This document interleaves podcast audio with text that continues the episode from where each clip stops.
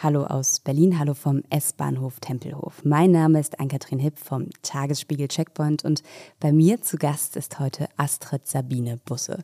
Astrid Sabine Busse ist in Tempelhof aufgewachsen, war mehr als 30 Jahre lang Direktorin an der Grundschule in der Kölnischen Heide und macht mittlerweile im Alter von 64 Jahren den Job im Senat, den ja keiner so richtig machen wollte, nämlich den Job der Bildungssenatorin.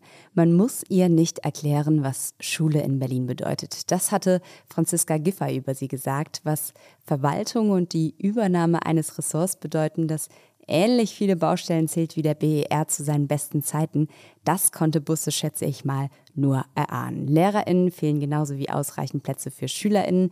Die Schulsanierung geht nur schleppend voran. Die Leistungen der Kinder haben sich durch Corona nochmal verschlechtert. Einige erreichen in Deutsch und Mathe nicht mal mehr die Mindeststandards. Ja, wie schlimm ist es wirklich? Woran scheitert die Bildungsgerechtigkeit? Warum kann die Sozialdemokratie ihr Urversprechen, dass jeder alles schaffen und werden kann, nicht einlösen? Und ist das Berliner Bildungssystem noch zu retten? Wenn ja, wie und wann? Über all das und noch ein bisschen mehr haben wir kurz vor dem Schulstart bei einer Fahrt mit der Ringbahn gesprochen. Eine Runde Berlin mit Astrid Sabine Busse. Los geht's. Eine Runde Berlin, der Ringbahn-Podcast vom Tagesspiegel Checkpoint. Wie geht es weiter mit der Europäischen Union? Präsidentschaftswahlen in den USA, EU-Parlamentswahlen, geopolitische Krisen und wirtschaftliche Schwierigkeiten. Wir suchen Lösungen für diese Herausforderungen. Am 19. und 20. März auf der digitalen Europakonferenz von Handelsblatt, Die Zeit, Tagesspiegel und Wirtschaftswoche. Über die Zukunft Europas sprechen wir mit Bundeskanzler Olaf Scholz, Wirtschaftsminister Robert Habeck und vielen mehr. Kostenlose Anmeldung unter europe20xx.de.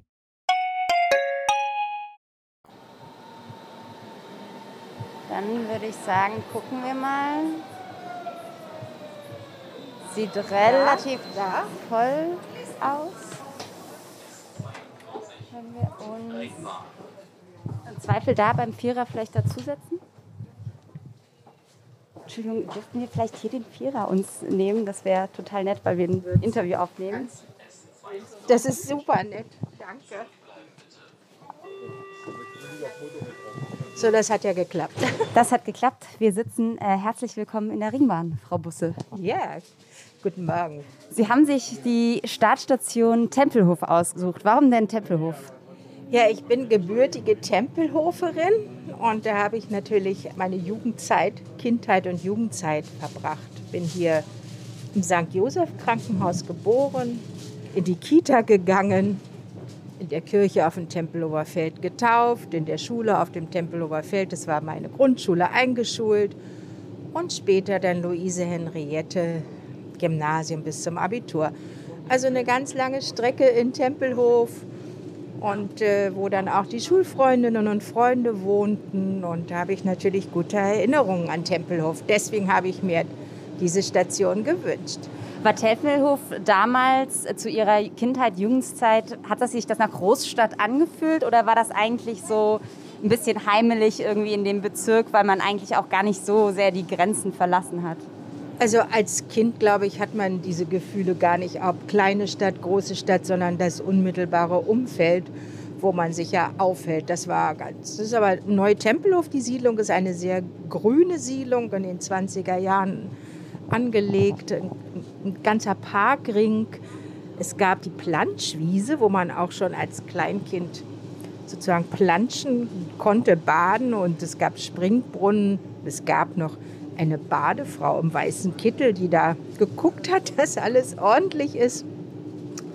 Also das waren so, äh, solche eigentlich beschaulichen Zeiten im Rückblick sowieso. Eine schöne Kindheit. Ich weiß, glaube ich, gar nicht so viel über Ihre Familie. Hatten Sie Geschwister und was haben Ihre Eltern gemacht?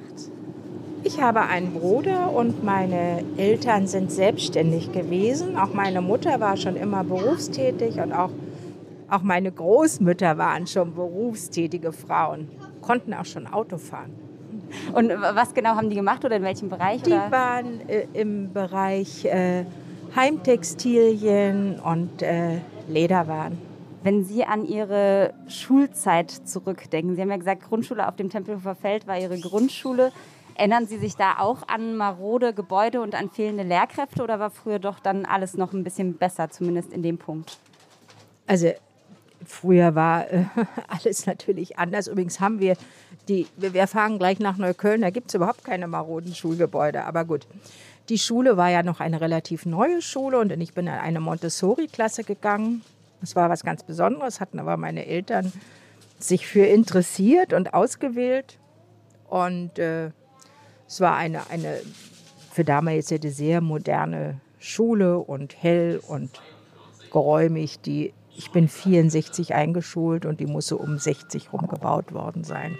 Mit, äh, mit ganz engagierten Lehrerinnen und Lehrern, die einen ja sehr prägen. Mhm. Gibt es da einen Lehrer oder eine Lehrerin, wo Sie sagen, der hat oder ja. die hat Sie besonders Meine geprägt? erste Lehrerin war Frau Hildebrand, damals natürlich Fräulein Hildebrand und eine sehr schicke, moderne Frau, auch immer schon geschminkt und schick angezogen. Und die ist mit uns, es war, gab ja Sonnabendschule, die fuhr ein Karmangier, hat da ganz viele Kinder reingepackt und ist nach dem Unterricht ins Schwimmbad Götzstraße gefahren und hat uns das Schwimmen beigebracht. Heute unmöglich, weiß ich, in so einem kleinen Sportwagen, ganz viele Kinder ohne Sicherheit und so, aber wir haben das überlebt. Aber das hat sie außerhalb ihrer Arbeitszeit am Sonnabend gemacht.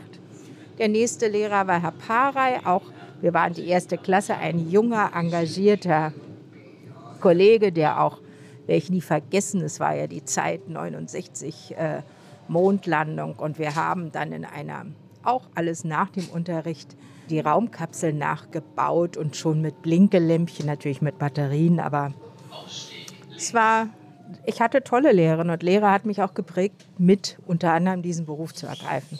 Und die Kinder sind dann alle am Wochenende und nach dem Unterricht freiwillig geblieben? Oder haben Sie da zu den sehr engagierten Kindern gehört, die geblieben sind? Wissen Sie, die, die, in den Filmen wird immer gezeigt, es, es klingelt oder äh, gongt und die Kinder stürzen aus der Schule. Dem ist nicht so. Und schon gar nicht in der Grundschule. Und wenn man Kindern damals so wie heute etwas Schönes anbietet, und ich habe ja nun, bin ja für den gebundenen ganz der, die Frau, die dafür kämpft, dann bleiben die auch gerne. Das war schon immer so. Trotzdem würde mich noch mal interessieren, was Sie für ein Typ Schülerin waren. Waren Sie da eher so die Strebsame oder der Klassenclown oder die, die eher ein bisschen sich durchgemogelt hat oder irgendwas dazwischen? Also ich bin sehr gerne zur Schule gegangen und die Montessori-Klasse hat ja damals schon ermöglicht, das freie Arbeiten, also sehr individuell die Kinder gefördert. Und ich glaube, das war ein gutes Lernformat für mich. Ich war eine gute Schülerin, aber auch lebhaft, aber das wurde nicht so gedeckelt oder wurde auch nicht so viel geschimpft, obwohl wir waren natürlich über 30 Kinder in der Klasse, das war ja damals so. Es ging aber ganz gut und aus dieser Klasse haben 28 Mitschülerinnen und Mitschüler Abitur gemacht. Wir hatten mal 50-jähriges Einschulungstreffen. Und was ist aus den Leuten geworden? Ganz, ganz verschieden. Ne? Viele sind schon im Ruhestand, aber viele haben sehr interessante Berufe ergriffen, sind natürlich nicht alle in Berlin geblieben. Verteilt in Deutschland bis ins Ausland. Vor zwei, also voriges Jahr hatten wir mal 50 Jahre Abitur, wo auch viele noch von den Grundschülern waren. Das sind immer interessante Treffen. Wann haben Sie denn für sich die Entscheidung manifestiert, dass Sie sagen, ich bleibe mein Leben lang in der Schule?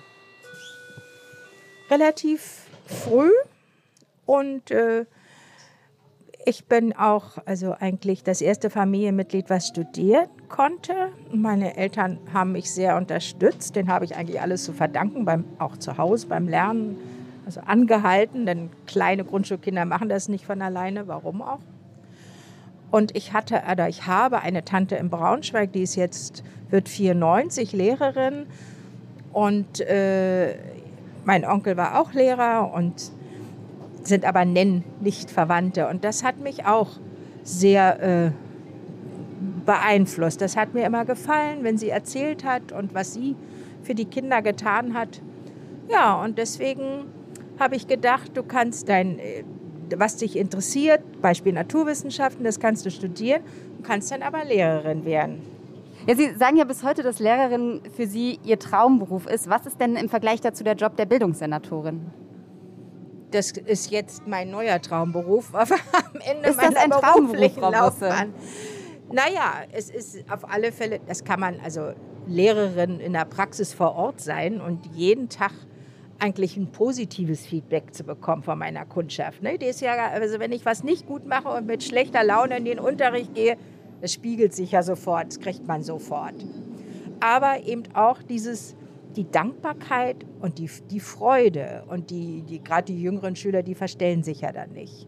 Und ich habe, als ich mein neues Amt übernommen habe, eine Mail bekommen von einem ehemaligen Schüler, der hat geschrieben, wenn Sie so gut als Senatorin arbeiten, wie Sie uns unterrichtet haben, kann nichts schiefgehen. Und ich habe eben auf dem Weg zum S-Bahn kam an einem kleinen Café vorbei, wurde angesprochen. Und das waren die Eltern ehemaliger Schülerinnen, die beide studieren haben, eine in USA, also waren wir wohl auch ganz erfolgreich als Lehrerin und auch als Schule. Also kann man schwer miteinander äh, vergleichen. Das ist ja nun ein politisches Amt und es ist ein, ein, ein, ein, ein doch eine andere Welt als als Lehrerin. Aber nichtsdestotrotz, ich habe gesagt, es ist eine ganz hohe Ehre, dass man an mich herangetreten ist und ich, ich tue mein Bestes. Sie haben das Amt ja quasi als Quereinsteigerin übernommen. Franziska Giffey hatte damals gesagt, Ihnen muss man nicht erklären, was Schule bedeutet. Was Verwaltung bedeutet, ist wahrscheinlich noch mal ein ganz anderer Schuh, vor allem in Berlin. Verwaltung, das ist ja was auch urdeutsch ist und glaube ich nicht auf Berlin, weil Verwaltung muss es ja auch geben. Also selbst eine Schule ohne Verwaltung kann mit den besten Lehrerinnen und Lehrern einfach nicht funktionieren. Da aber unser Leben auch immer, sag ich mal, auch immer komplizierter wird und immer kompliziertere Abläufe hat, ja, wird auch die Verwaltung komplizierter. Manchmal ist sie auch etwas schwerfällig. Aber ich glaube nicht, das hat nicht unbedingt äh, nur was mit Berlin zu tun. Man muss, musste vorher auch schon mit Verwaltung zusammenarbeiten und gucken. Und das Beste war immer, weil wir sind, ja, jetzt sind wir schon durch Neukölln durch, aber fahren gleich über die Spree, hier der schöne Treptower Park habe ich auch sehr schöne Erinnerungen, aber nochmal zur Verwaltung. Ich habe immer die, die gesprochen hat. Wir haben uns nicht hin und her gemeldet, sondern ich habe Herrn X, Frau Y angerufen, habe gesagt, gucken Sie mal, wir haben jetzt das, das und das Problem. Und meistens konnte man damit alles, so ein schöner Blick, regeln. Also das habe ich, versuche ich auch jetzt, diese Mailerei. Man sagt zwar, oh, ich habe gemailt, oh, aber ich bekomme keine Antwort. Also Aber wenn Sie nur telefonieren und zu den Leuten rennen, dann stelle ich mir vor, sind Sie ziemlich viel am Rennen den ganzen Tag bei so vielen Baustellen, wie es da derzeit gibt. Na, ich kann ja nicht von, äh, meinen Sie jetzt Gebäudebaustellen oder Auch? Verwaltungsbaustellen? also äh, ja, ich meine, wenn wir uns äh, sozusagen, wir, wir, können ja mal einen Blick werfen aufs, aufs kommende Schuljahr und auf die Lage, wie sie sich derzeit darstellt. Also zumindest von außen sieht man da sehr, sehr viele Baustellen von den Gebäuden, die nicht saniert werden, wo sich die Sanierung jetzt nochmal verschiebt, über den Lehrermangel, den es gibt. Mehr als 1000 ausgebildete Lehrerinnen und Lehrer fehlen, bis hin zu den Vera-Tests, die wir jetzt gerade hatten, die Vergleichstests, woraus kam, dass die Schülerinnen und Schüler sich in Corona eigentlich nochmal verschlechtert haben. Also ich sag mal, genug zu tun gibt es ja wahrscheinlich. Ja, selbstverständlich. Es gibt immer genug zu tun. Da können wir nächstes Jahr oder wir hätten auch im vorigen Jahr, da war ich noch nicht im Amt, ist, natürlich gibt es immer genug zu tun. Und in so einer großen Stadt wie Berlin ist, ist auch ein Unterschied, ob ich jetzt in Rheinland-Pfalz dieses Amt ausübe oder in Berlin, was gleichzeitig habe. Ja, ganz Es muss bestimmt. aber doch überall eigentlich funktionieren. Also ich sage mal sozusagen das sozialdemokratische Versprechen. Sie sind ja in die SPD jetzt auch eingetreten, zu sagen, wir ermöglichen Kindern, egal wo sie herkommen, eine, dass sie eine gute Zukunft durch Bildung erreichen können. Das muss doch überall gelten. Dann ist es doch egal, ob ich aus Bingen, da bin ich zur Schule gegangen, in Rheinland-Pfalz, ähm, ob ich daher komme oder ob ich in Berlin groß werde. Das muss doch für mich gleichermaßen überall gelten. Das gilt ja auch. Und Berlin hat wunderbare Schulen. Ich habe ja jetzt das Vergnügen, ganz, ganz viele Schulen zu besuchen. Das möchte ich ja auch.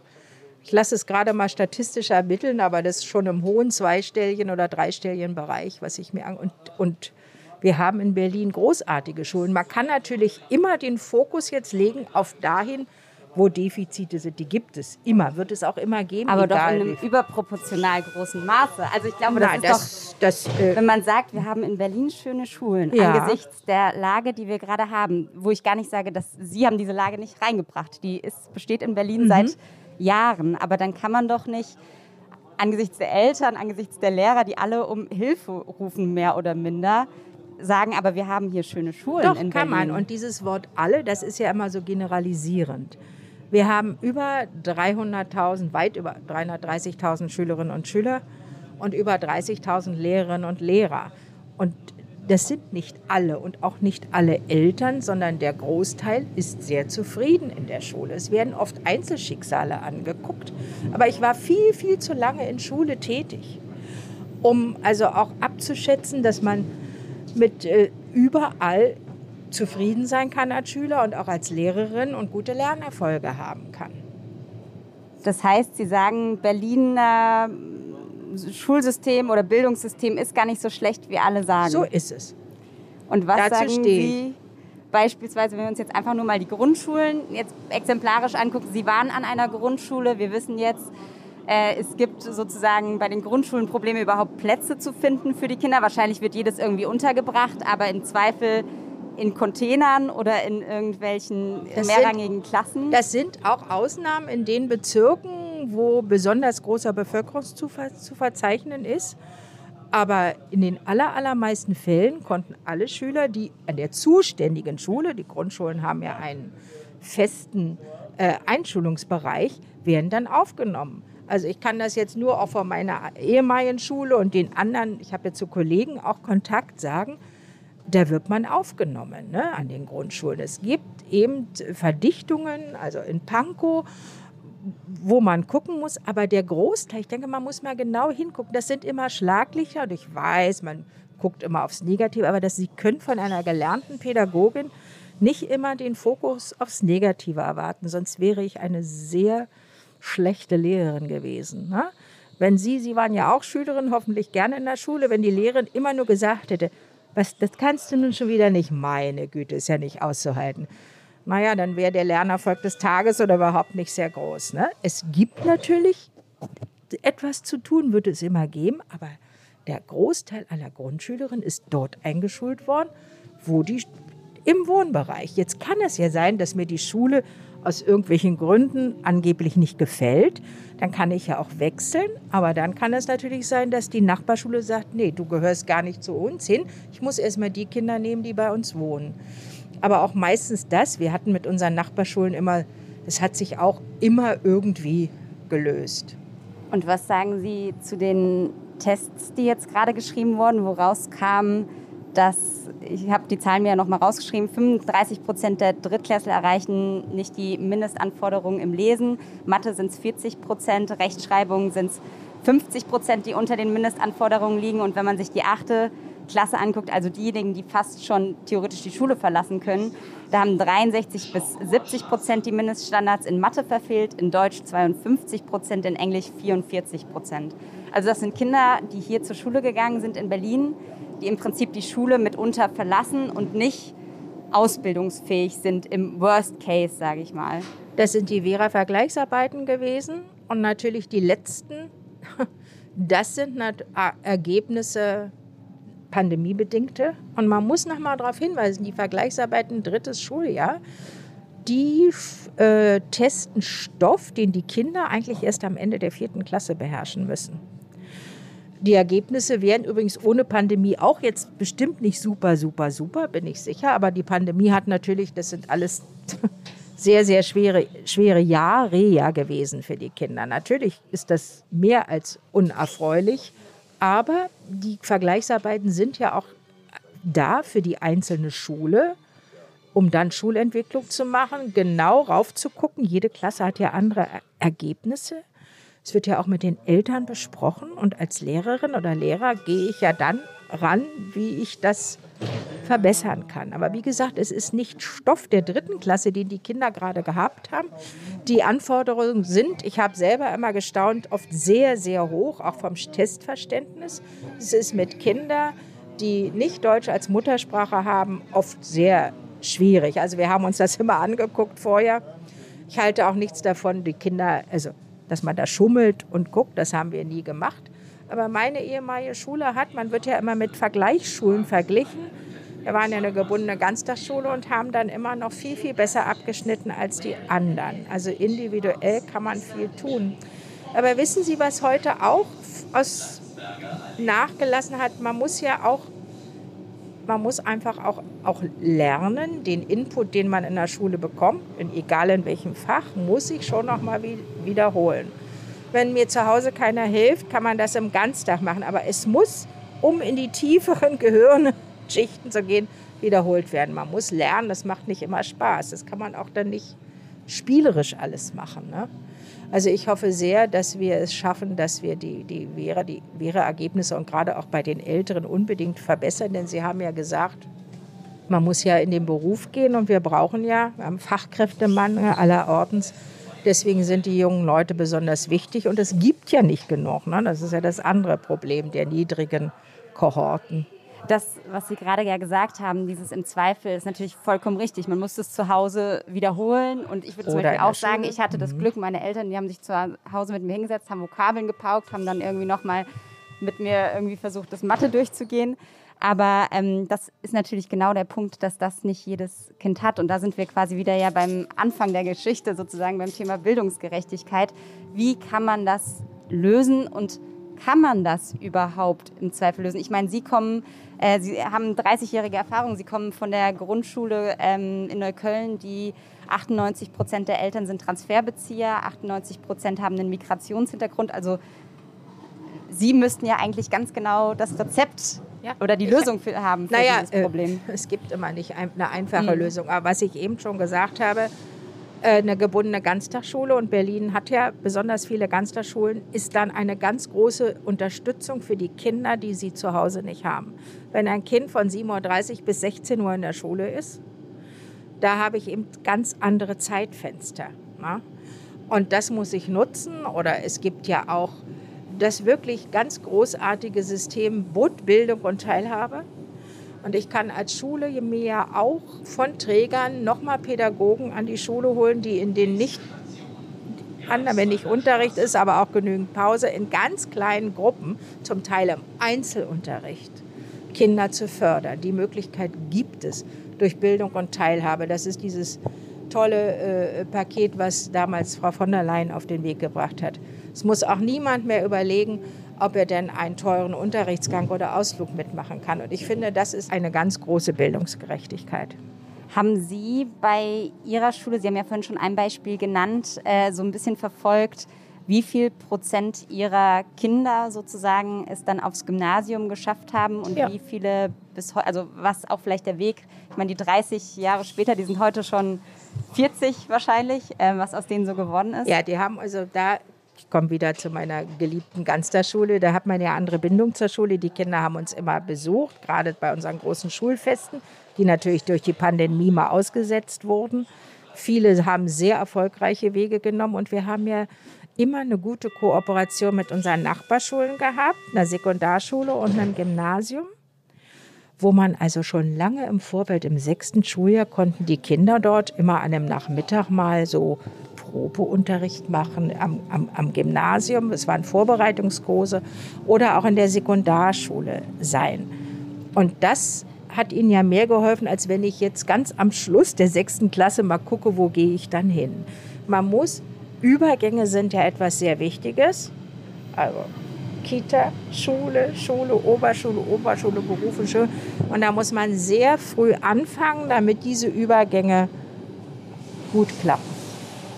Das macht, macht natürlich Arbeit, aber das, dann kann man erfolgreich sein. Und da wir ja mit den Oberschulen immer in Kontakt standen, uns ausgetauscht haben, die Kollegen, konnten wir auch äh, gucken, wie, die, wie der Weg der Schüler Jetzt haben Sie mir die prozentuale Zahl noch nicht verraten. Ach so, kann Schnitt. ich Ihnen. Das bis zu um, um die 30 Prozent. Es war jahrgangsschwankend, sind aber durchschnittlich äh, haben äh, eine Gymnasialempfehlung bekommen. Aber ich muss immer sagen, der Mensch wird ja nicht erst der Mensch und erfolgreich durch eine Gymnasialempfehlung. Weil wir hatten da eine hohe Empfehlung, wir haben aber sehr streng empfohlen. Also wirklich nicht die Spielräume so ausgenutzt, sondern lange in den Konferenzen gesessen. Man kannte ja jedes Kind nun sechs Jahre. Und Notendurchschnitt ein gleicher von zwei verschiedenen Kindern heißt nicht, dass man dieselbe Empfehlung ausspricht. Weil ja jedes Kind ganz unterschiedlich ist und unterschiedliche Kompetenzen mitbringt. Das geht ja nicht, eine Note ist eine Note, sondern es gibt ja auch noch äh, Kompetenzen, wo man genau dann hingucken muss. Können Sie mal sagen, angenommen, jemand hat einen gleichen Schnitt, wen würden Sie da schicken und wen nicht? Na, schicken, also Sie wissen, die Eltern Oder können ja sowieso frei Ja. empfehlen und es gibt ja aber eine intensive Elternberatung. Es gibt ja Kinder, die, wo man äh, weiß, die sich vielleicht nicht so lange konzentrieren können, aber sind äh, ganz begabt in Naturwissenschaft oder in Musik, also haben so, so besondere Inselbegabungen. Ne? Da muss man dann mal gucken und beraten, wo geht dieses Kind dann hin geht es auf eine Schule, die besonders, also jetzt nicht musikbetont ist oder sportbetont und nicht nur, weil es das Nachbargymnasium oder die Sekundarschule ist. Ne? Und Kinder machen ja sehr oft nochmal einen großen Entwicklungssprung. Je kleiner sie sind, da reichen schon sechs Wochen Sommerferien, da haben die, sind die so ein Stück gewachsen. Und dann kommen sie in die Pubertät. Das ist auch nochmal eine besondere Zeit, wo man nicht einfach nur nach einem Notendurchschnitt empfehlen kann. Das ist unpädagogisch und hilft nicht. Ich würde in dem Zusammenhang nochmal auf ein anderes Thema zu sprechen kommen. Ähm, Sie haben ja jetzt vor allem auch von den positiven Seiten, sage ich mal, an Ihrer Schule gesprochen. Ähm, es gab ja auch die nicht so positiven Seiten. Ähm, das war ja auch kürzlich nochmal groß in den Schlagzeilen. Da haben Sie von einem rasanten Zugzug gesprochen, der bedauerlich ist. Sie haben gesagt, wir sind arabisiert. Man muss sich hier auch gar nicht mehr integrieren. Man nimmt das Viertel in Besitz und lässt sich pampern. Und Sie haben von einem schleichenden Prozess der Islamisierung gesprochen, den Sie für sehr gefährlich halten. Sie haben sich mittlerweile schon für die Aussagen entschuldigt, haben gesagt, dass Sie vor allem wachrütteln wollten. Und ich habe mich gefragt, wen Sie wie wachrütteln wollten. Zu dem Thema, denke ich, habe ich alles gesagt. Da wollen Sie gar nichts mehr zu sagen, weil ich Es glaube, ist- dass schon ist auch Ja, aber ich habe zu diesem Thema alles gesagt. Ich kann, also ich, Sie müssen über gar nichts sprechen. Ich würde nur sagen, warum ich trotzdem gerne mit Ihnen drüber sprechen würde, weil ich fand es total interessant. Sie haben in einem Interview, wo Sie eben auch nochmal über diese ganzen Zitate und so weiter gesprochen haben, gesagt, dass Sie das Ganze immer in dem Wissen gesagt haben, dass wir als Land und als Gesellschaft nicht den richtigen Weg gefunden haben, darüber zu sprechen, dass Integration keine Einbahnstraße ist. Und ich finde es natürlich in dem Zusammenhang, wenn Sie sagen, wir haben keinen richtigen Weg gefunden, darüber zu sprechen, extrem schade, wenn Sie dann aufhören, darüber zu sprechen. Weil dadurch wird der Weg nicht gefunden. Ja, aber ich bin nicht die Person, die alle Wege richtig einschlagen kann und auch nicht die Richtung geben kann. Und ich denke, dazu ist alles gesagt worden, auch durch mich. Können Sie denn darüber sprechen, wie, also über Ihren Alltag da in der Schule, wollen Sie auch dann überhaupt nicht sprechen, inwiefern das da eine Rolle gespielt hat, die unterschiedlichen Also wir Kulturen haben eigentlich, ich kann nur sagen, dass wir, also erstmal der, äh, eine Schule waren, die bei der letzten Schulinspektion hervorragend abgeschlossen haben. Da kann man alles nachlesen, was für gute Arbeit dort geleistet wurde und wie sehr gerne sie gekommen sind, wenn Ferien, Sommerferien waren oft gerade für die Jüngeren nicht das, wo man sich drauf gefreut hat. Die allermeisten wären gerne in die Schule gegangen. Übrigens auch in den Schulen, wo ich jetzt immer war und habe gefragt bei den Kleinen und jetzt kommt Ferien, ja, ach wie schade. Also wir haben immer das Allerbeste mit unserem Personal getan.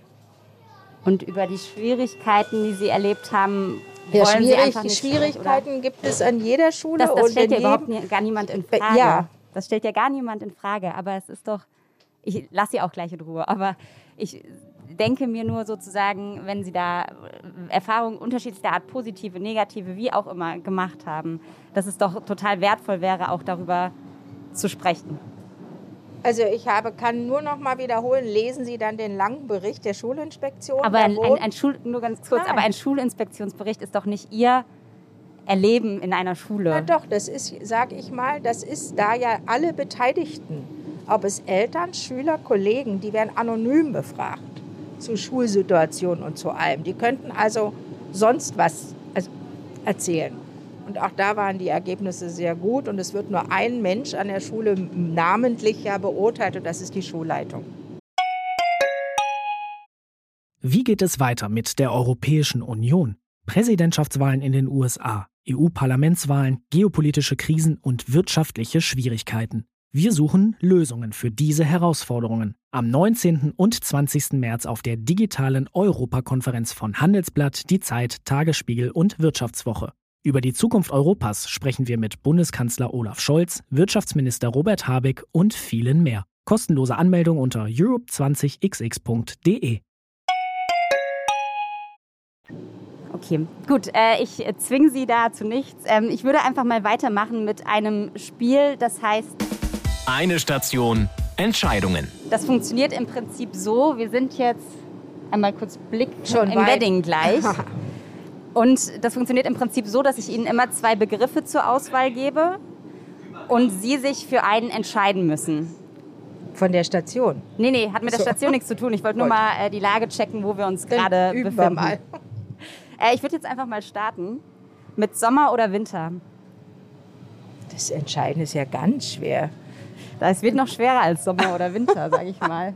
Sommer, Auto oder Öffi? Auto, Früh aufstehen oder lange wach bleiben? lange wach bleiben. Kaffee oder Tee? Beides. Wenn Sie sich für eins entscheiden müssten. Tee, Optimistin oder Realistin? Optimistin. Kopf oder Bauch? Bauch, Ähm, streng oder locker? locker. Klassenzimmer oder Lehrerzimmer? Es gibt jetzt nur noch Personalräume, Klassenraum. Elternabend oder Senatssitzung? Senatssitzung, MINT oder Sprachen? MINT. Fürs Leben oder für die Schule? Es kommt aufs Alter drauf an, wenn er klein ist für die Schule, wenn man erwachsen ist fürs Leben. Digital oder analog? Analog, Overhead-Projektor oder Laptop? Laptop. Zuhören oder reden? Das ist ja, ja. Das kann man nicht, entscheiden, weil ja beides 50-50 ist. Das geht gar nicht. Jetzt reden wir. Kostenlose Kita für alle, sinnvoll ja oder nein?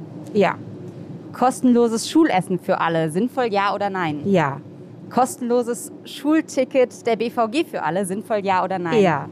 Warum? Na, das, wir haben ja vorhin über Chancengleichheit gesprochen. Das ist eine. Also, äh, wie viele Probleme gab es eben oft, das äh, Mittagessengeld einzusammeln? Nicht mal unbedingt, dass es vielleicht nicht da war. Es war ja auch subventioniert, aber es war eben sehr schwer. Bei uns hat das geklappt, aber auch mit höchsten Kraftanstrengungen. Man kann doch nicht Kinder am Tisch sitzen haben und sagen, also, ja, Nathalie, das tut mir aber leid. Jetzt guckst du mal zu, wie die anderen essen. Das Wäre da nicht der richtige Schritt zu sagen, dass diejenigen, die es sich nicht leisten können, entlastet werden und diejenigen, die sowieso schon die Millionen auf dem Konto haben, im Zweifel auch für das äh, Essen ihres Kindes zahlen können? Äh, wissen Sie, ich, ich, ich kenne die, also so, das hört sich ja so an, als ob die allermeisten Millionen auf dem Konto hätten. Auch weniger, Nein, aber Sie natürlich wissen, ist diese Frage, Frage, äh, Frage berechtigt, aber ich weiß ja auch in anderen Ländern ist das Schulessen äh, frei und äh, es ist auch, kommen wir wieder zur Verwaltung. Ich glaube, es ist einfacher und preiswerter zu verwalten, wenn alle das Essen bekommen. Ich habe noch eine letzte Entweder-Oder-Frage. Franziska Giffey oder Raed Saleh? Franziska, also Franziska Giffey. Warum? Das ist aber nicht, warum? Ja. Na, weil wir uns natürlich so lange kennen. Ich habe äh, Frau Giffey kennengelernt, da war sie die Europabeauftragte und äh, in Köln. Und ich bin damals mit meiner koordinierenden Erzieherin ins Rathaus gegangen, weil eben eine Auftaktveranstaltung war, wie man also auch ja, das Thema Europa und gut einbettet in Schule und Mittelgewinnung. Und das hat sie als ganz, das ist ewig her, als ganz, ganz junge Frau gemacht. Und so, wir sind ja lange, haben wir einen gemeinsamen Weg gehabt. Sie ist ja dann die Bildungsstadträtin gewesen, war sehr, sehr oft in unserer Schule und war die Bürgermeister. Und das eine Erlebnis, das muss ich sagen, als sie in der Oliver Kahn war, mal an einem trüben Dezembernachmittag in unserer Schule, der Torwald Gott.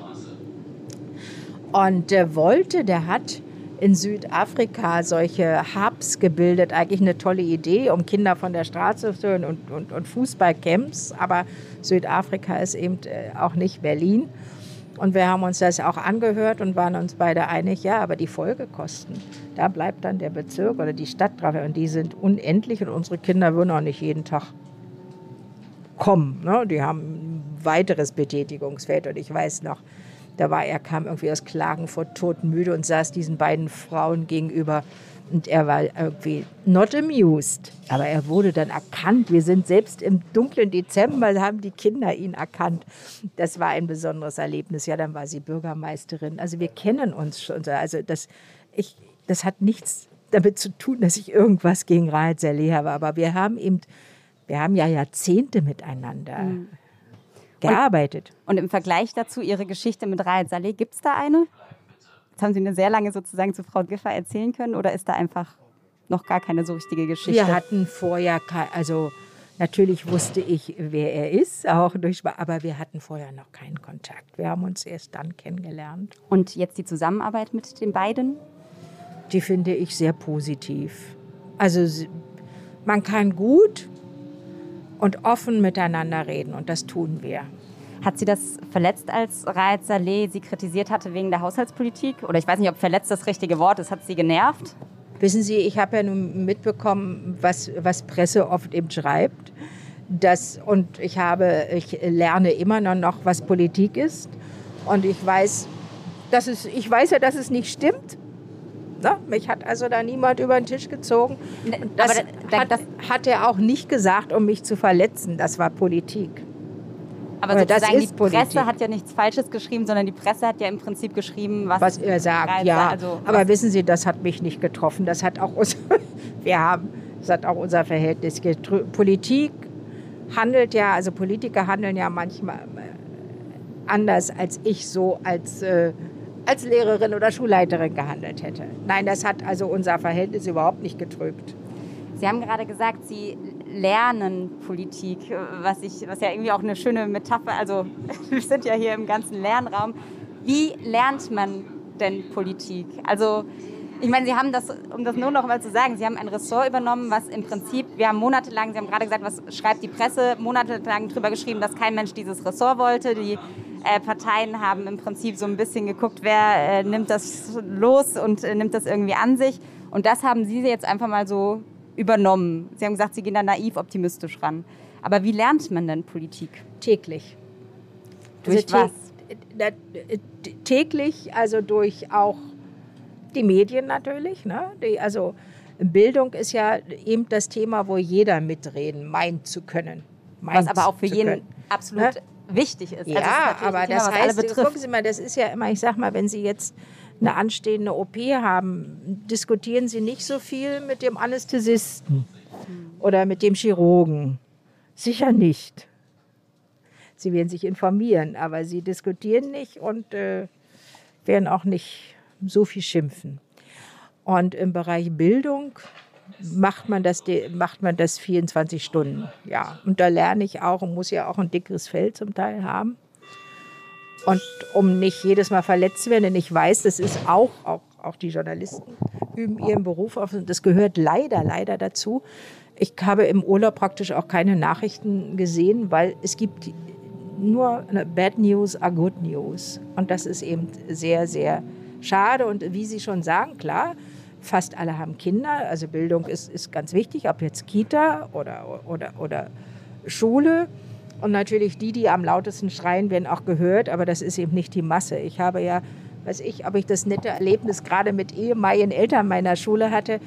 Die absolute Mehrheit ist ja nicht die, die ständig äh, kritisiert und dann die Social Medias. Das ist natürlich auch ein Bereich, wo ja jeder sich noch mal besonders äh, äußern Haben Sie Twitter kann. eigentlich? Ich nein, nee. habe ich auch nicht vor. Okay. Das, also das würde ja das ist also ruhiger ist nicht zu haben. Aber natürlich haben wir es vom Senat. Wir haben ja extra die Fachfrauen und Fachmänner, äh, die diese auch Twitter und Facebook und alles bedienen. Wobei, wenn Sie über die Schlagzeilen sprechen, kann man natürlich über die Medien sprechen. Man könnte aber auch über ähm, die Koalitionspartner sozusagen sprechen, die ja dann auch immer anfangen zu munkeln. Ich meine, sozusagen das Gerücht, sie würden vielleicht die Sommerferien nicht packen, das ist ja nicht aus irgendeiner Luft herausgegriffen entstanden, sondern da sprechen Leute einfach drüber. Es ist die Frage, wer spricht drüber und ob das Einzelne sind. Aber, Aber es wird zumindest drüber gesprochen. Wer, wer, ja, das war ja schon, das wurde ja schon im Mai darüber gesprochen, ob ich zurücktreten werde oder vor Schwäche umfalle. Äh, Sommerferien, also jetzt habe ich ja keine Ferien mehr, sondern Urlaub. Wie Sie ja. sehen, habe ich den gut überstanden. Sie haben auch nie über Rücktritte nachgedacht? Nee, warum denn? Also das wäre ja, ich habe mein ganzes Leben immer an vorderster Front irgendwie gestanden im Berufsleben und habe da auch nie an äh, Rücktritt, dass es immer Täler gibt, die zu durchschreiten sind und dass das dann nicht schön ist. Das, das wird so bleiben. Aber warum soll ich denn zurücktreten, wenn man mich für dieses Amt auserkomme? Das wäre ja auch sehr unfair den Menschen gegenüber, auch also Franziska Giffer, die mich ja ausgesucht hat, unter anderem auch, weil ich ja auch standfest bin. Die, Sie haben gerade von den Tälern gesprochen. Nun ist es ja so bei der Bildungspolitik, dass das Tal schon relativ lange besteht. Seit den 90er Jahren ist das in SPD-Hand. Sie haben gerade dieses schöne Wort der Operation benutzt, also dass man im Prinzip den Operateur einfach mal machen soll, lassen soll und nicht so viel quatschen soll. Können Sie denn vielleicht, gerade jetzt auch mit Blick auf das neue Schuljahr und mit Blick auf die Baustellen, die es gibt, so ein bisschen versuchen zu sezieren, zu erklären, mit welchen Doktorschritten Sie da jetzt operieren? Ja, Gucken Sie gerade, ob wir noch genug guck, Zeit haben ja, für, für die Antwort. Sind, Im schönen Westend. ähm, das große Problem ist ja das Personal. Das, und äh, da bin ich ja auch ganz offensiv mit umgegangen, weil es, es hilft ja nicht zu sagen, ja, es, sind, es ist genug da. Und ich sage auch, das wird sich auch nicht über Nacht lösen. Wir werden noch viele Jahre mit diesem Problem leben müssen.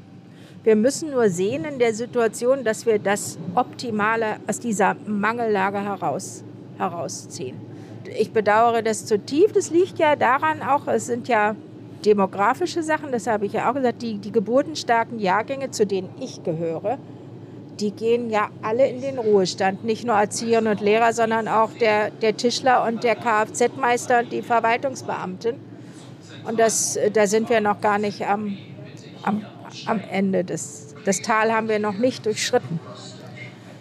Und äh, die, es gibt ja, es dauert noch viele Jahre, bis wieder Kohorten, also so stark sind, dass genügend junge Menschen in die Ausbildung, da sind wir noch gar nicht. Das, warum man das immer verschwiegen hat, es ist ja ganz lang so, es ist nicht nur Berlin, sondern alle Bundesländer haben dieses Problem. Und das ist schrecklich, weil ich verstehe, wenn ich Kinder habe, möchte ich, dass die natürlich eine gute Lehrerin und einen tollen Lehrer und auch schon eine gute Erzieherin bekommen.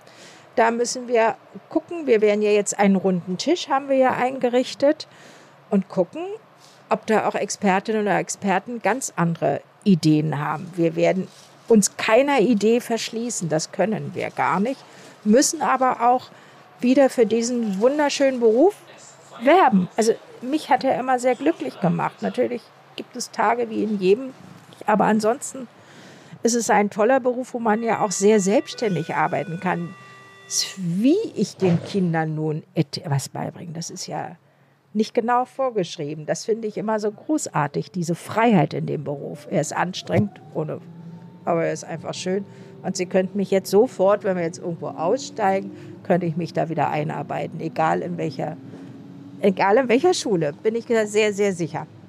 So, also das ist, das ist das ganz, ganz große Problem. Und dann muss ich ja auch mal meine, jetzt scheint so schön die Sonne und uns ist eher warm. Aber nach dieser doch für alle überraschenden Jahre der Pandemie, die immer noch nicht vorbei sind, dann seit Februar dieser Krieg, mit dem ja auch Sie und auch ich haben ja nie solche Zeiten erlebt. Und wenn man jetzt nicht weiß, wie der Winter wird, ne, das kommt ja alles noch, noch hinzu. Da müssen wir ja auch gucken, dass wir es unseren Kindern so angenehm wie möglich machen. Was meinen Sie jetzt genau mit Kindern, wie er wird und in Bezug auf Schule?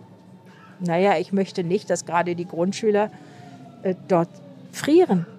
Gerade die Kleinen. Ich möchte nicht, dass sie frieren und wir planen auch da schon dran. Ich möchte auch nicht, dass die Großen frieren, aber die können sich schon eher von sich aus eine Jacke anziehen. Kleinen haben immer ein ganz anderes Temperaturempfinden. Wenn die spielen und raus wollen und es ist draußen minus fünf Grad, müssen sie denen aber oft die Jacke anziehen, weil sie nicht dran denken. Und das möchte ich nicht. Das heißt, es wird ja gerade auch über Sparmaßnahmen ja. gesprochen. Die Unis haben ja zum Beispiel schon gesagt, dass sie das warme Wasser abstellen. Halten Sie denn entsprechende Maßnahmen für Grundschulen oder erweiterte Schulen für sinnvoll? Ich, muss, oder? ich musste immer so lachen, dieses warme Wasser. In Schulen gibt es praktisch kein warmes Wasser. Okay. Also natürlich in den Turnhallen, klar Man, aber an sich, wenn Sie ein Waschbecken in der Schule haben, hatten Sie da warmes Wasser? Gibt es gar nicht. Okay. Also das müssen das heißt wir aber, die Temperaturdiskus,sion ist das eine, die geführt wird? Die, na sicher. Also wie hoch dürfen wir im Prinzip Ja, die Räume ja. heizen? Und Also- was halten Sie dafür? Das, äh, mich dürfen, ich bin jemand, der es sehr gerne sehr warm hat. Ich habe sowieso schon immer gefroren, ohne dass man runterstellt. Danach wird es aber nicht gehen, wie ich das äh, temperaturmäßig. Aber ich denke, man kann nicht bei 18 Grad in der Grundschule sitzen und lernen oder auch, auch spielen. Denn das Aber bei 18 Grad in der Sekundarschule finde ich auch. schon? Das weiß, also das ist ja noch alles nicht geklärt. Ich sehe das nur mit großer, auch mit großer Sorge und hoffe, dass wir da die besten Lösungen und für die Schulen kriegen. Kitas muss man ja völlig aus, die ganz, ganz, da kann man keine Temperaturen absicken in der Krippe und in der Kita. Aber also je kleiner, desto wärmer wünsche ich mir.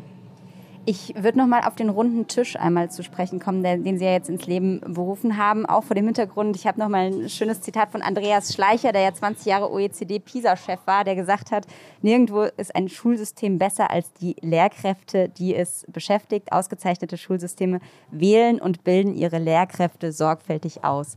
Im Prinzip wird ja gerade gar nicht ausgewählt, sondern irgendwie alles, was man kriegen kann, nimmt man. Und das ist nicht genug, überspitzt. Aber was erhoffen Sie sich denn von diesem, von diesem runden Tisch? Also Sie haben ja gerade auch gesagt, Sie sind für alle kreativen Ideen offen.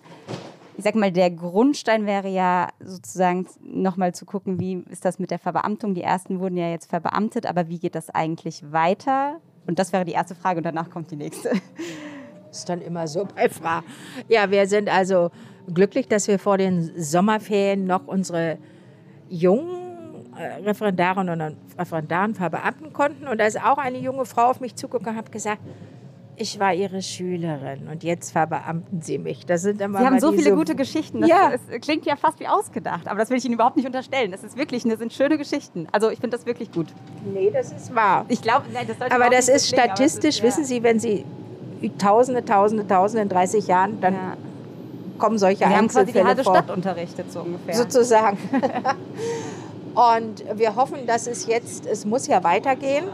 Es war ja damals, habe ich auch gesagt, wieso geht Berlin raus? Ne? Es, äh, also die, wenn wir weiter verbeamtet hätten, wir hätten jetzt auch noch Personalprobleme, aber nicht so große. Denn ich habe ja gesagt, es sind ja in den letzten Jahren über 4000 gut ausgebildete Kolleginnen und Kollegen einfach mit der S-Bahn, mit dem C-Tarif nach Brandenburg gefahren, weil sie dort verbeamtet wurden. Und das ist ja natürlich, was man aufgegeben hat, jetzt wieder zurückzuholen. Wahnsinnig schwer. Und das, das, wenn ich könnte, würde ich Schnipp machen und alles wäre erledigt. Und leider Gottes habe ich nicht die alleinige Macht, das durchzusetzen. Ne? Das Bei wem müssen Sie denn das noch durchsetzen? Woran hapert es denn? naja, wir sind ja nun, ich bin ja nicht die alleinige Chefin von allen. Da muss es viele Absprachen. Es geht immer ums Geld, das ist Finanzen. Ne? Es geht immer ums Geld. Ich sage aber, eine äh, gute Beamtin, die nicht viel krank ist, ist ja relativ preiswert. Ne? Also, also ich denke, ich war immer so sehr preiswerte. naja, und wenn man bis zum Schluss äh, durcharbeitet, aber das es sind so viele juristische Feinheiten zu beachten, ist ein schwerer Weg, aber wir sind eigentlich täglich dran, haben heute auch wieder eine Besprechung nur zu diesem Thema und wir werden es schon schaffen, aber es geht leider, leider nicht über Nacht. Wenn Sie einen Zeithorizont den Lehrerinnen und Lehrern, die diesen Podcast hier hören, viele Grüße zu Hause, nennen müssten, was ist Ihre, Schmer Ihre persönliche Schmerzgrenze? Kann ich ja gar nicht sagen. Ich kann nur sagen, ich gebe nicht auf. Ne? Ich will ja, dass wir so viel wie möglich verbeamten und auch die, die aus Altersgründen oder so, wo es nicht mehr, Mehr geht. geht, weil sich es auch nicht rechnet, dass sie dann also nicht vergessen werden und auch den zu einen Ausgleich bekommen. Wie hoch müsste so ein Ausgleich sein? Das, das, ist, das, das kann man nicht in, in Euro und Cent ausrechnen. Da gibt es ja mehrere Mo Modelle, die alle geprüft werden und hoffentlich wird eins dann auch für alle Beteiligten gut angenommen werden. Sie haben eben noch von den kreativen Lösungen gesprochen, die eventuell bei diesem oder vor denen Sie sich nicht verschließen würden bei dem runden Tisch. Sie haben ja wahrscheinlich schon Ihre Ohren irgendwie ausgestreckt. Gibt es da irgendwas, was Ihnen schon über den Tisch Nein. gelaufen ist? Nein, gar nicht. Jetzt war, muss ich mal sagen, Sommerpause in der Stadt. Wir haben zwar schon den Termin für den ersten runden Tisch, aber da ist wirklich noch nichts angekommen. Ich würde noch ein nächstes Thema einmal aufmachen, das sind die Schulsanierungen. Sie haben eben ja schon gesagt, es ist gar nicht so schlimm, wie man denkt. Jetzt wurde aber ein Teil der Finanzierung noch mal bis 2026 verschoben. Also 2027 kann man starten. Ihr Staatssekretär selbst war darüber verwundert und irritiert. Da habe ich mich auch gefragt, wie ist das denn eigentlich? Also da sind wir wieder bei Verwaltung. Man kriegt das auf den Tisch geklatscht und kann eigentlich nichts mehr dagegen tun. So wird es einem erstmal vermittelt und das ist eben das Komplizierte in Berlin, auch Land und Bezirke. Das ist ja auch nochmal der Föderalismus in der Stadt und die Bezirke sind ja für alle Baumaßnahmen zu, zuständig. Gebau Kurze Zwischenfrage. Würden Sie das abschaffen? Also finden Sie das falsch, diesen Föderalismus in dieser Stadt? Es hat alles Vor- und Nachteile. Das ist nicht die Antwort auf die Frage, die ja. ich gestellt habe. Ich kann, das ist ja, wissen Sie, wenn ich, ich das... Ich weiß, dass Sie das nicht abschaffen können. Ich, ich frage ja nur nach Ihrer nicht. Haltung. ich glaube, das ist äh, fast unmöglich, aber vielleicht muss man doch andere Formate finden, um das ein bisschen geschmeidiger zu machen. Ne? Da geht natürlich viel immer, es gibt viel Reibungswärme und geht viel verloren, wenn es nochmal in zwölf Bezirke geht. Aber Berlin ist eben so riesig. Jeder Bezirk ist ja eine Großstadt. Ne? Das muss man auch mal sagen. Da kann man nicht alles zentral verwalten. Aber jetzt hatte ich Sie unterbrochen, Entschuldigung. So, also wir haben ja die Schulbauoffensive, die ja auch läuft und hoffentlich weiter auch gut läuft, trotz aller Preissteigerungen und was da noch und, und, und Lieferketten durchbrechen, was da kommt. Das hat ja auch keiner gewusst, aber bis jetzt konnte ich immer noch viel neue Gebäude eröffnen oder bei Richtfesten oder Grundsteinlegungen bei sein. Was nicht heißt, dass ja auch nicht nur neu gebaut, sondern auch saniert wird. Irgendwo sind wir schon Stockauer Straße. Also es gibt ja schöne Beispiele, die man dann auch sehen kann.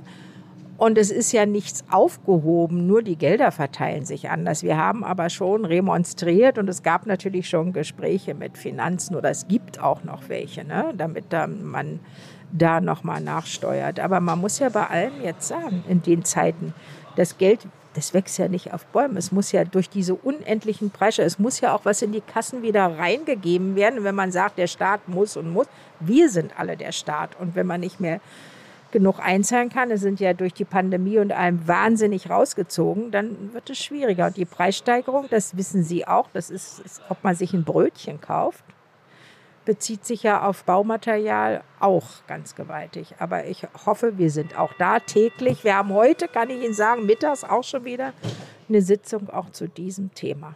Aber ich wollte auch noch mal sagen, es ist das Baugeschehen und die Seine sind sehr unterschiedlich in den Bezirken. Es gibt Bezirke, die haben da Jahrzehnte sehr immer, das war Neukölln mit den 70 Schulen, es gibt dort nicht eine, wo ihnen schon das Fenster auf den Kopf fällt oder so. Ich habe hier auch andere Sachen gesehen, aber da wurde eben immer geguckt, dass es gar nicht zum Worst Case kommt, sondern es wurde mit den Mitteln, die man hat, erhalten und repariert. Und manche Bezirke auch vielleicht durch politische Wechsel in den Ämtern, die es machen müssen, haben ihre Aufgabe eben nicht so perfekt erfüllt.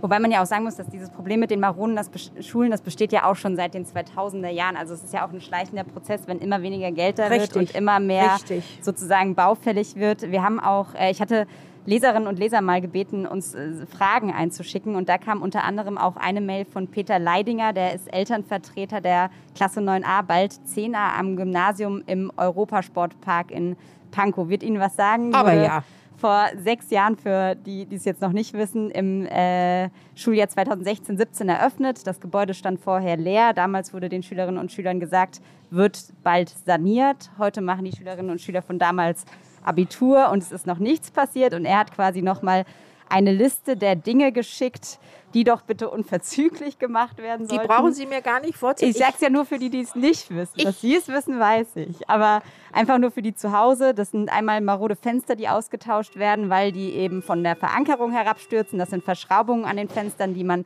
lösen muss, damit quasi die Klassenräume belüftet werden können.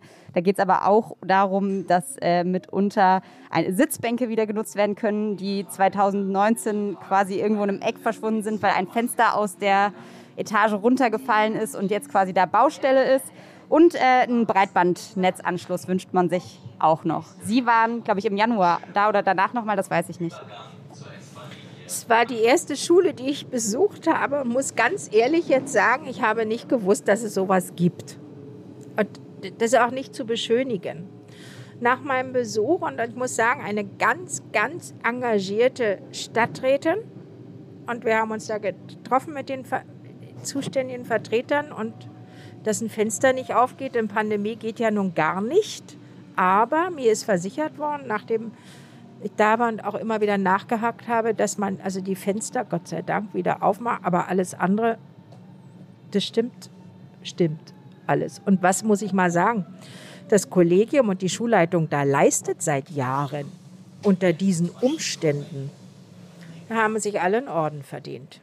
Aber von einem Orden kann man sich auch keine neuen Fenster lehnen. Nein, aber jetzt muss ich dann wirklich, ich würde, äh, äh, ich muss dann auf den Bezirk verweisen. Ich habe wenigstens erreicht nach meinem Bezirk, dass meine Fenster wenigstens wieder aufmachen kann. Und äh, der Schulneubau, glaube ich, der steht ja auch an, aber natürlich dauert das noch. Also nein, das ist so gesagt, dass ich meine Hochachtung überhaupt dem Kollegium, dass die da engagiert arbeiten. Das sind, wie gesagt, es ist ja ein 50 Jahre alter Plattenbau wo man noch die Tapete von die Margot dran geklebt hat, sehen kann. Ne? Und also sozusagen nur noch mal, wie kann man sowas erklären? Kann man das dann allein auf die Bezirkspolitik schieben? Ja, Weil das naja, ich kann das, ich, wie gesagt, ich habe diese Schule besucht und hatte so etwas noch nie gesehen in Berlin. Und ich bin ja auch so viel rumgekommen. Und da war ich schon erstaunt, ja.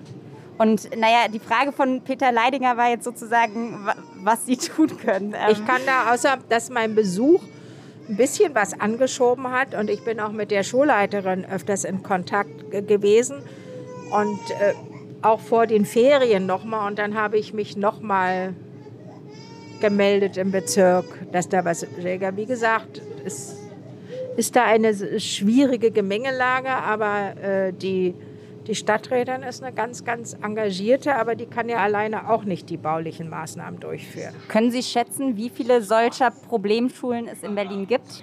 Nein. Aber das ist sicher schon so unter den Top 5 wird diese Schule sein.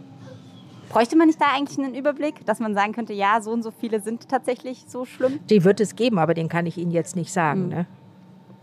Wir sind jetzt schon wieder fast oh am Ende. Ich glaube, wir haben noch eine Station. Eine spannende. Kann ich Ihnen ja sagen, weil wir ja praktisch, wir sind ja wieder in Tempelhof. Ja. Ich bin ja hier aufgewachsen und da war das ja ein ganz verschlafener Bahnhof General Papestraße. Und das Spannende, als Kinder sind wir dann immer, man konnte ja dann durch den Durchgang von Tempelhof und war auf einmal am Sachsendamm. Ansonsten war das ja geisterhaft, nur es gab wunderbare Fliederbüsche hier an der General-Pape-Straße. Dass das mal ein großer Fernbahnhof geworden ist, das finde ich also ganz, ganz besonders. Und es ist, der wird ja richtig gut, gut genutzt. So ändern sich ganze Regionen in Berlin.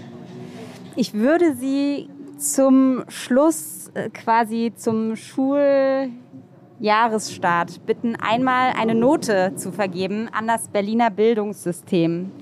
In den Kategorien Lehrer, in den Kategorien Schulbau und in der Kategorie ja, Leistung der Schülerinnen und Schüler.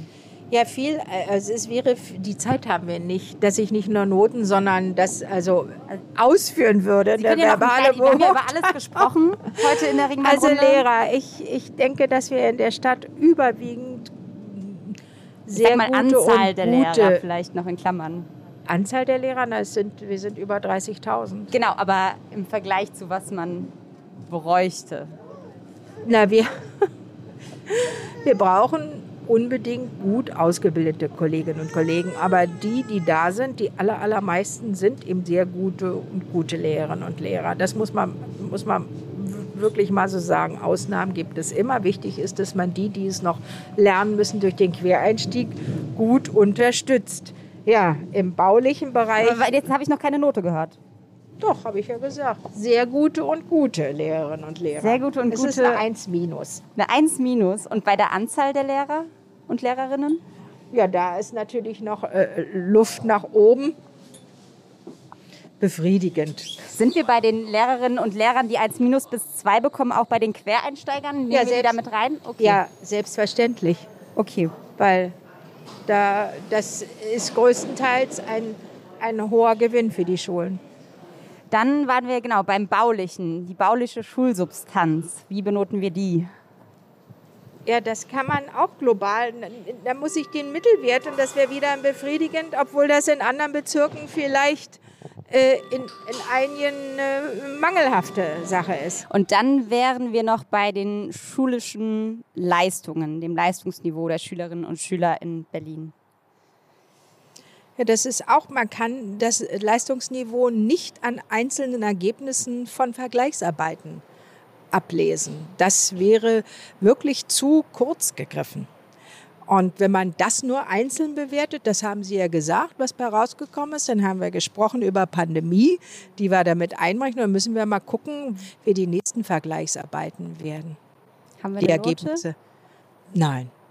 Wie soll ich dafür eine Note geben? Und für alle, die die Krit also ich sage jetzt explizit für die Kritiker, die sehr hoffnungslos zu Hause sitzen und vielleicht ihr Kind gerade auf einer Schule haben, die nicht so toll ist oder wie auch immer.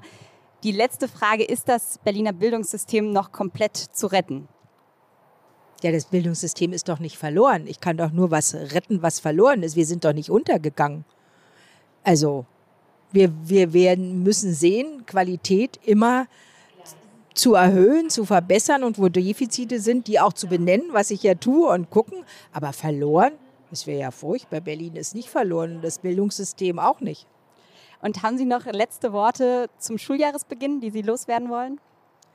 Ich äh, freue mich schon wieder auf die Einschulung. Wir schulen ja eine Rekordzahl an, an Lernanfängern an und äh, dieses Jahr mache ich es ja nicht mehr selber, weil das ist immer so ein besonderer Augenblick, so viel freudige und aufgeregte Schulkinder. Ich gehe jetzt nur zu einer Schule zu Besuch und wünsche natürlich allen wieder einen, einen guten Schulstart. Für die älteren Schüler ist ja wieder eine Umstellung, nach so langer Ferienzeit anzukommen, aber die meisten freuen sich ja, ihre Klassenkameradinnen wieder und Kameraden zu treffen. An welche Schule gehen Sie? Steht das schon fest? Ich gehe ja in eine Schule nach Mariendorf, glaube ich. Mhm. Okay. Die Gut. steht schon fest, muss ich noch gucken. Dann, äh, ja, Einschulung der anderen Art dann in diesem Jahr für Sie. Von meiner Seite war es das. Es war wir haben irgendwas vergessen, was Sie noch dringend loswerden wollen. Ja, wir sind gar nicht, wir sind an den Ring gefahren und konnten. Ja, wir waren so vertieft. Das war aber auch ein sehr dichtes Thema. Ich sag mal, in Ihrem Ressort gibt es viel zu besprechen möchte auch mal den Ring fahren und den Ring, die spannenden Stationen angucken. Vielleicht, wenn Sie dann irgendwann mal Verkehrssenatorin sind. Ja, ganz bestimmt nicht. okay, dann auf jeden Fall vielen Dank, Frau Busse, dass Sie sich die Zeit genommen haben. Vielen Dank und ich wünsche Ihnen einen schönen Tag, eine schöne Woche. Dankeschön. Eine Runde Berlin, der Ringbahn-Podcast vom Tagesspiegel Checkpoint.